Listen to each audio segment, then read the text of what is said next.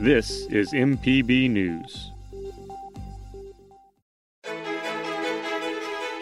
Hi, this is Ashley Norwood. Thanks for checking out the At Issue podcast. If you like what you hear, please like, rate, or leave a comment. Subscribe to this and other MPB News productions like Mississippi Edition to stay up to date. Don't forget to tell your friends about us too. You can also watch At Issue on MPB TV Friday nights at 7:30 or on mpbonline.org. Thanks for listening.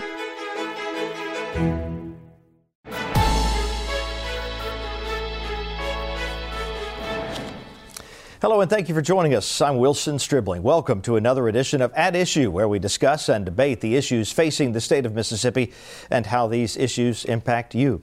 This week, Republican Governor Tate Reeves delivered his second State of the State address to a modified joint session of the Mississippi legislature. Unlike ceremonies in the past, only a few members of each chamber were allowed to participate on the south steps of the Capitol in Jackson. Others tuned in via live stream in order to maintain social distance and to limit potential spread of the coronavirus. Reeves touched on topics ranging from workforce development and job creation to cultivating empathy and speeding up COVID 19 vaccine distribution. He said his main priority is getting Mississippi through the pandemic and back to normal. I want you to know I reject the false narrative that is being pushed by some, which says this is our new normal. That even after vaccination, we need to just continue to hide away and live in perpetual isolation. That's just wrong. This is it. This is our moment. We can see the light at the end of the tunnel, and Mississippi is sprinting towards it. I promise that we will smash every roadblock. We will get this done as quickly as we possibly can and allow people to protect themselves from this virus. It is my most immediate priority, and I assure you it has my full attention. Reeves says he believes eliminating the state's income tax could attract more businesses to Mississippi. I am ready and committed to work with legislators on this. And I know that there is an appetite for this type of boldness. Now, I also know that there are still many who say that we can't lower taxes because it puts new government spending at risk. And I understand that it is often good politics to act like something from the government is a gift. In fact, the far left has been playing that tune for generations. But we have to be clear. The government doesn't have anything that it does not first take from a taxpayer. And the people of our state understand this. We have to respect the workers of Mississippi enough to recognize when we can show restraint and stop taking from them. Allow them to spend their money that they make, and I believe it will grow our economy beyond belief. Governor Reeves' proposal is gaining support among some Republican lawmakers, but some Democrats are concerned about the impact it could have on low income and minority families. I, if you asked me if I were in favor of eliminating, I would tell you yes. But I would also tell you, just as Governor Reeves did, we have to be we have to do it in a reasonable manner and over several years. But I think you know, as, as we have saw the decreases in the corporate taxes and things of that over the course of the last eight years, we saw growth in the state with industry. Uh, we saw it in our in our economy. Uh, you know, when you free up a dollar uh, from someone not having to pay a tax, we're watching that dollar be respent in the state of Mississippi over and over again. So I'm excited that we're looking at that. Uh, being from the business sector, I believe we'll be able to recruit more businesses. I believe we'll be able to grow our numbers. You know, we have not seen growth in the state of Mississippi in, in 10, 12 years, now, and it's time that we we begin to grow. Removing the income tax eh, for the state of Mississippi, Mississippi already is again cash strapped, um, and we have literally cut a lot of our state agencies to the bone with what we have right now. So now we're talking about moving hundreds of thousands of dollars, uh, or really millions, uh, hundreds of millions of dollars out of our state coffers. And who's going to bear the brunt of that? it is it's minority communities, it's low income communities, it's it's our seniors. Those are the folks who are going to bear the brunt of that because we hear all the time in the legislature we can only spend what we take in. But yet, year after year after year, the legislature continues to give money away to folks who don't need breaks, right?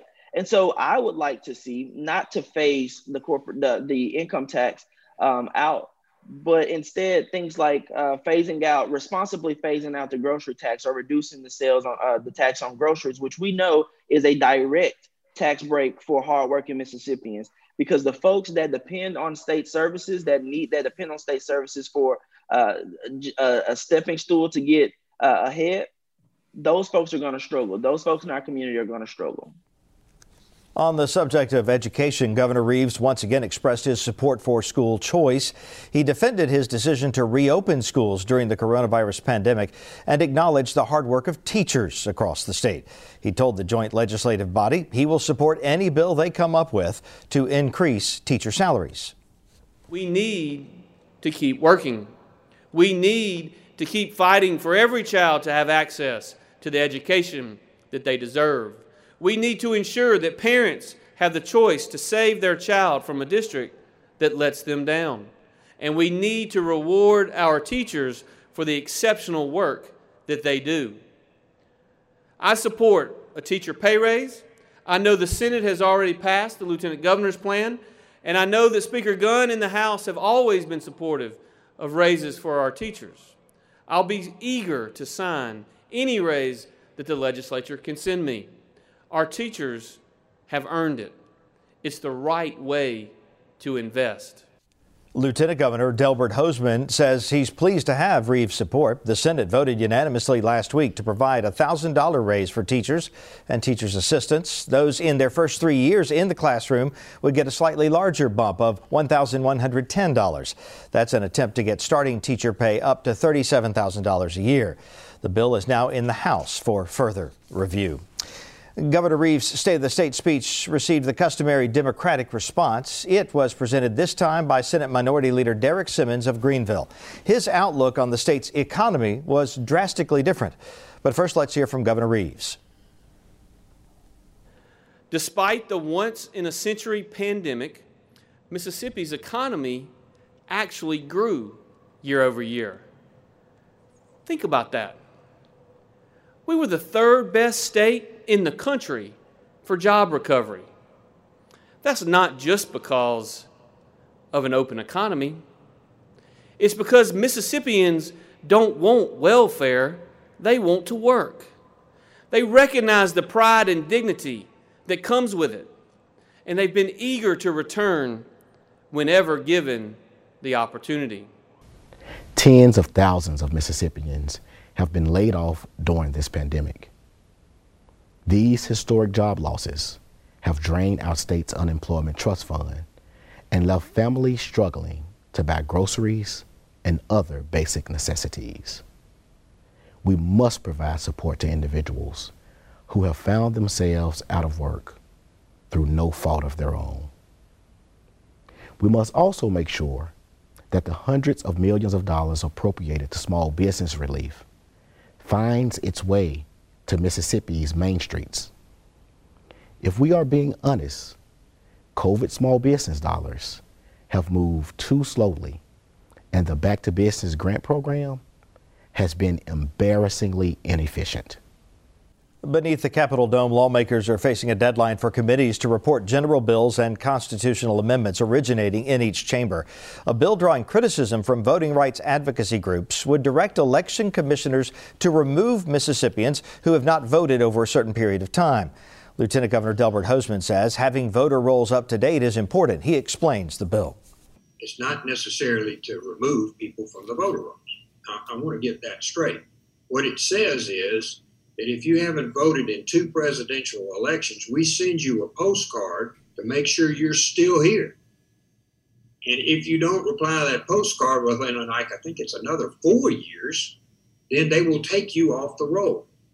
Now, if all of that occurs just on a normal course of events, it's about eight or 10 years that you haven't showed up to vote for anything. Not a city council member, a constable, or a governor or a president. Now, why is that important? Because every year we try to get a jury pool. And to get a jury pool, we have to send out announcements. Like in Hinds County and these other counties, they send out hundreds of announcements to just get 50 people to show up. Why is that? Because a lot of people have left and moved somewhere else. Hosemann says while he served as Secretary of State, his office investigated more than 20 counties in Mississippi that had more voters on the rolls than there were people alive. Jarius Adams with the nonprofit advocacy group Mississippi Votes says he understands the concerns of voter roll accuracy, but he does not think Senate Bill 2588 is the way to address them. He says if it's passed by the legislature and signed into law, it could suppress some Mississippians' votes the purpose is supposed to be to, to purge voters from the voter rolls uh, with this bill, but it's a disguise that's just a means of dropping people who have been who have moved or um, died. But we already have laws for that, right? Um, similar language we have seen in other states, and because of that language in other states, it's removed and targeted um, low income families, uh, minority communities, and young people. Um, so you know, we oppose this bill, and it it will not have the implications that um, some folks suggest. It will be extremely harmful um, to especially vulnerable populations. The American Civil Liberties Union said in a statement the right to vote shouldn't be a use it or lose it policy. Advocates for the measure say it will help keep the voting rolls in Mississippi current, and residents can always register to vote again. Leaders at the Capitol are reporting four positive coronavirus cases in the Senate and one in the House, with a number of lawmakers quarantined. Across the state of Mississippi, the Department of Health is reporting 2,186 new coronavirus cases and 38 related deaths today. That brings the totals in Mississippi to a little over 272,000 cases and almost 6,000 deaths since March of 2020. Governor Tate Reeves says he wants to increase coronavirus vaccinations rapidly in the month of February, ramping up the state's capacity for weekly inoculation, inoculations to around 100,000. The state has completed nearly 195,000 total first doses and just under 22,000 second doses. Reeves says the state has received about 37,000 doses a week for the past three weeks from the federal government. Next week, that allocation is expected to increase to 43,000. Vaccinations in Mississippi are currently available for those 65 and older, healthcare workers, and those who are at least 16 and have health conditions that might make them more vulnerable to the virus. So let's get straight to the point now with views from both sides of the aisle. Brandon Jones is an attorney and former Democratic member of the House. Austin Barbour is a national Republican strategist and founder of the Clearwater Group. Good to have you both back this week. Austin, welcome back. Thank you. Uh, let's talk first, gentlemen, about the, uh, the, the State of the State address. Uh, Austin, your your impressions of the speech overall. I, I thought it was a good speech. I mean, listen, the most important thing for a governor. This is a weird audience. I mean, my goodness, you had uh, maybe 15% of the normal crowd that would be there. It was outside. Obviously, they're trying to do everything they can to protect the spread of COVID, particularly at the uh, state legislature. Um, but it's it is it was a, a weird setup, and I, I, thought the governor did a good job. He didn't go on too long, which is always important. No matter whether you have an audience of a thousand or one, don't lose them. Uh, and listen, I think he hit the points that that matter to him and his administration at this point in time, uh, in no particular order. I mean, first was vaccinations. Listen, we started slow but we've caught up fast. We were at the bottom in terms of vaccinating our people, and now we've moved up quickly. And then uh, two other things: education and jobs. Those those are the things that really matter to him right now. Not just paying teachers more, that's important, but more choice. That's been a big thing for conservatives in education. Uh, how do we how do we improve our edu- our schools, and then obviously uh, job creation. Big things. Yeah, weird speech. I think Austin's right. You go short when you're in that situation. He did. That was that was smart. Um, thin on policy. But he did say that his priority was the, uh, you know, uh, vaccination rollout, and it should be. And so uh, that should be at the center of minds at the governor's office and throughout the legislature and throughout our government. And so I do applaud him for that. Um, I think where we would quibble is his vision of the state in terms of how economically healthy we are. This has been a very difficult time for people in terms of their health, but it's also affected pocketbook and small businesses across the state.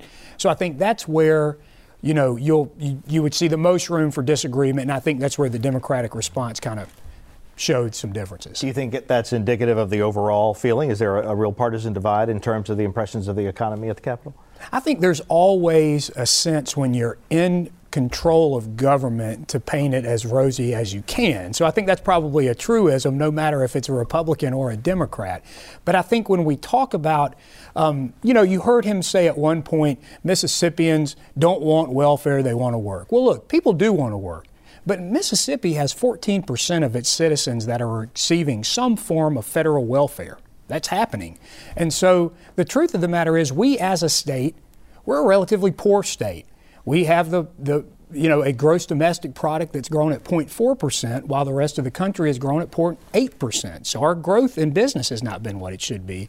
And our average salary, it does not keep up with the rest of the country. Now, that's not reason to kick ourselves while we're down, but I think we have to be honest about that.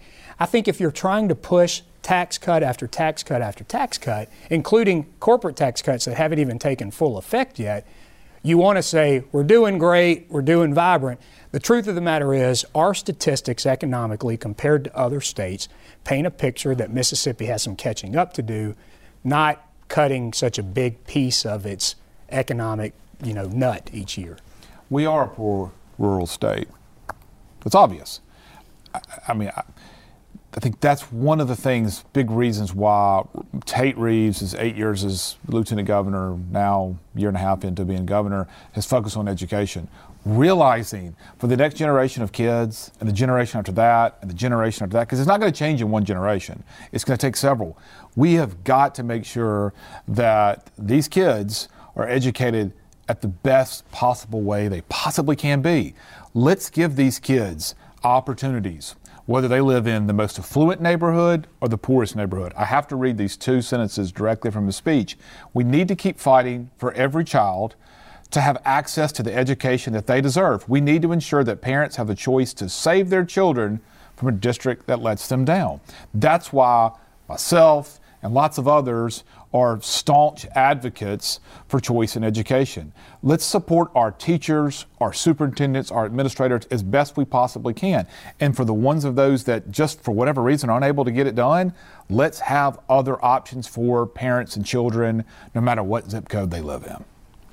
Let's talk about what he said about the state income tax, that the, the, the possible elimination of the uh, the state income income tax. What are your thoughts on that? I, I, am all for having a debate about taxes. That's a good thing. Tate Reeves has said this is not going to happen overnight. You cannot eat an elephant, but at one bite at a time. Um, the the dollars that come into our general fund for the state income tax is over $2 billion. That's a lot of money. That's a lot of money. We've got just over $6 billion uh, general fund. So I uh, love the debate. Um, you know, that's something we need to do, but we just, you know, got to be smart, got to be slow, be methodical. Let's really debate this and figure out what's the right approach. But eliminating taxes, I'm all for it. Let's do it in a smart way. But then you have to make up for that somehow, don't you, Brandon? Yeah, you know, Austin, Democrats are trying to eat the proverbial elephant for a long time. We'll, we'll tell you it's hard work. Um, but look, uh, we receive the, the math is where this whole thing falls apart. Like if if you're just selling folks on the idea of do you want to pay less taxes? Well, of course you do. That's a sugar high. Every every politician in America is going to say some version of that. But the truth of the matter is, Mississippi's budget relies 40% on that individual income tax. Now, as the corporate income tax break that we approved in prior sessions comes on the books, that numbers would be even greater in future years. Mississippi also receives 40% of its operating budget from the federal government. So let's just think about that, gentlemen. If you take away the individual income tax, where is this nearly 50% of the existing budget going to come from? It's, it's a tough thing. I think the ultimate result, Austin, is we become more reliant on the federal government. So, Mississippi, who doesn't want the federal government to tell it how to do its voting rights, it doesn't want the federal government to do Medicaid expansion, it doesn't want the federal government to do all these things, is going to be almost solely dependent financially on the federal government. Taxpayers in New York, California, sending dollars to Mississippi to prop up its state. We don't want the federal government to tell us about our voting rights because we're not the same state we were in the 60s, the 70s, and the 80s. That's, that's the answer to that. What the hope is, what the you know what the you know proof from other places is that when you cut taxes, employers have more money, hire more people, pay people more money, more businesses look at Mississippi and say that's an attractive place oh, let's move my, let's move our business there. That that that is the alternative, and always as it is, the proof is in the pudding. It's it's the great economic theory by the actor from California who made a lot of movies with monkeys that we have never seen play out in actual government. We have heard about tax cuts creating new economic realities for years. We're yet to see it. It nearly drove Kansas into the ditch. It did drive Louisiana into the ditch. Bobby Jindal's not even allowed to come back to Louisiana right now. He did such a bad job on that economy. And I don't know why Tate Reeves, as smart as he is, wants to go down this same path. Well, it's not just Tate Reeves. There, there, there are governors in other states. There are people, you know, running for governor in other states who are having the same conversation because we look and we see Texas and Tennessee and North Carolina and Florida, and there for a lot of reasons that those states are doing well, and a lot of things that Mississippi doesn't have that those states have. But we look across the border, we look across the region, and say, how do we get to where they are? This is why debate is a good thing. Let's talk about voter rolls now and this legislation that would uh, attempt to clean up the voter rolls. How can you argue with, uh, with the idea of having voter rolls that are accurate and you only have eligible voters on the current voter rolls, Brown? Well, the, the proof text that our news team came up with was Delbert Hosemann saying, you know, we got to keep these rolls tight. Delbert Hosemann was the Secretary of State for eight years leading up to just a short time ago. There are tools in the toolbox to help these local elections officials clean up the voting rolls. They've been there forever. If someone's dead, they're not supposed to be on the voting roll now. If someone is a truly uh, inactive, inoperable voter, or if they move out of the district, that is supposed to be captured right now by diligent circuit court staff. What we see with Republicans is when they lose elections, they tinker with voting. After Barack Obama was elected president, Mississippi got hot and heavy on voter ID. Now Joe Biden has been elected president, so let's figure out how we can do purging. Now, look, purging is not a small deal in states across the country. 140,000 people were purged from voting rolls in Ohio, which could have been a difference in the most recent presidential election. We also saw in Georgia, where their governor, back when he was Secretary of State, purged untold, maybe even half a million folks from the voting roll, which could have meant the difference in his election to governor. So I think we're asking ourselves, how do we solve a problem that has not been presented as a mm-hmm. problem? Delbert Hosemann said, we did investigations in counties and saw that the numbers didn't match up. He was Secretary of State then. He, they, he had tools to fix that. I think saying, how can we purge more people, limit the participation of people who are trying to vote, is not the answer. And I think it's a political thing. I think it's a reaction to an election that was just lost, and the base wants to see something in this space. Yeah, I just don't see this at all as we're trying to. Um, I say we, the Republicans who are behind this bill, are trying to limit anybody's voter participation. Now, listen there are a lot of nuances with that with this bill. I don't think it's fair to try to sit here and argue this a hundred thousand feet. I just don't think that's a fair thing, and I'm not going to try to do it. There are some things that are in this bill that I'm for. There are some other fundamental rights that I'm for too. I shouldn't have to be. I have the right to vote.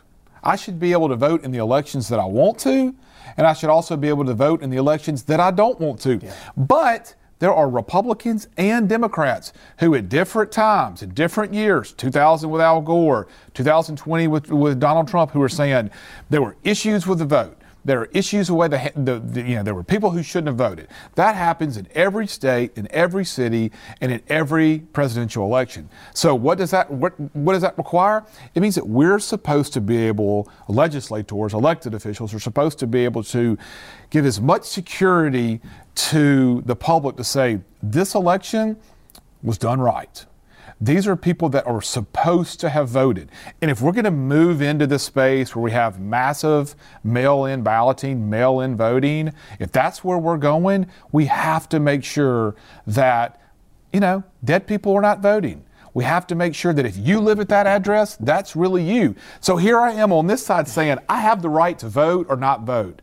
I also have the right, if I'm going to take this and I want to make sure that the election is done right, you know, maybe that means I have to, as this says, you know, check a, a, postcard that comes in the mail from my election commissioner, um, or do something. If it's an email, if it's a phone call, if it's something, then uh, maybe I have to do something once every four years to just say, "Hey, I'm still here. I just didn't like any of you, and that's why I didn't vote. But I want to be able to vote when I want to vote." Well, and these versions are still developing. Right. I think you said something really important. We don't want to take someone's right to vote away simply because they choose not to participate in a particular election. And the idea being that if they don't vote for a certain amount of time, they might automatically be purged yeah, from the roll. That's right. And we have a federal law that speaks to that. The yeah. National Voting Rights Act says you can't take away someone's right to vote simply because they don't participate. And I think, you know, that's where we agree. agree. And, and what we'll be watching very closely in the Senate bill and in the House bill is to make sure they don't produce a product like that. Because if they do, you know, that'll be inviting another needless lawsuit for the state. But, but maybe if I'm the guy who says, don't just take my right away because I hadn't found someone that I really wanted to go vote for,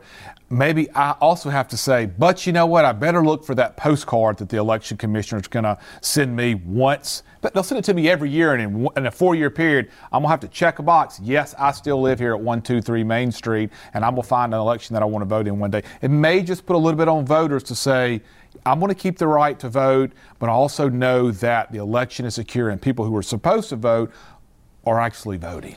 Would we be having this conversation if Joe Biden had not won the election? I think you would probably say no, but what do you think? I, I, think so. I mean, you know, since I was a little boy, we've always been talking about how do we purge voting rolls in a way that is done correctly, removing people that are not supposed to vote because they've moved or they don't live anymore. it's, it's a very simple thing. I, I, I, want everybody who wants to be able to vote to be able to vote, but I just want to make sure we're doing this the right way if your politics depend on exciting the people who are excited by purging voters, I think you're in a weird spot. It's a this process. Is, this is the type of thing it. that excites Republican voters, it, and it shouldn't. I don't think what, it. I don't think it excites Republican voters. I think it. I think it should give both Republicans and Democrat voters the understanding that this is these are the people that are supposed to be able to vote. All right, we're going to let that be the last word, gentlemen. Thank you. We're out of time. Don't forget, you can watch this program online, or you can listen to the podcast at mpbonline.org/issue. And for day-to-day coverage, follow MPB News on Twitter and Facebook. Have a good evening.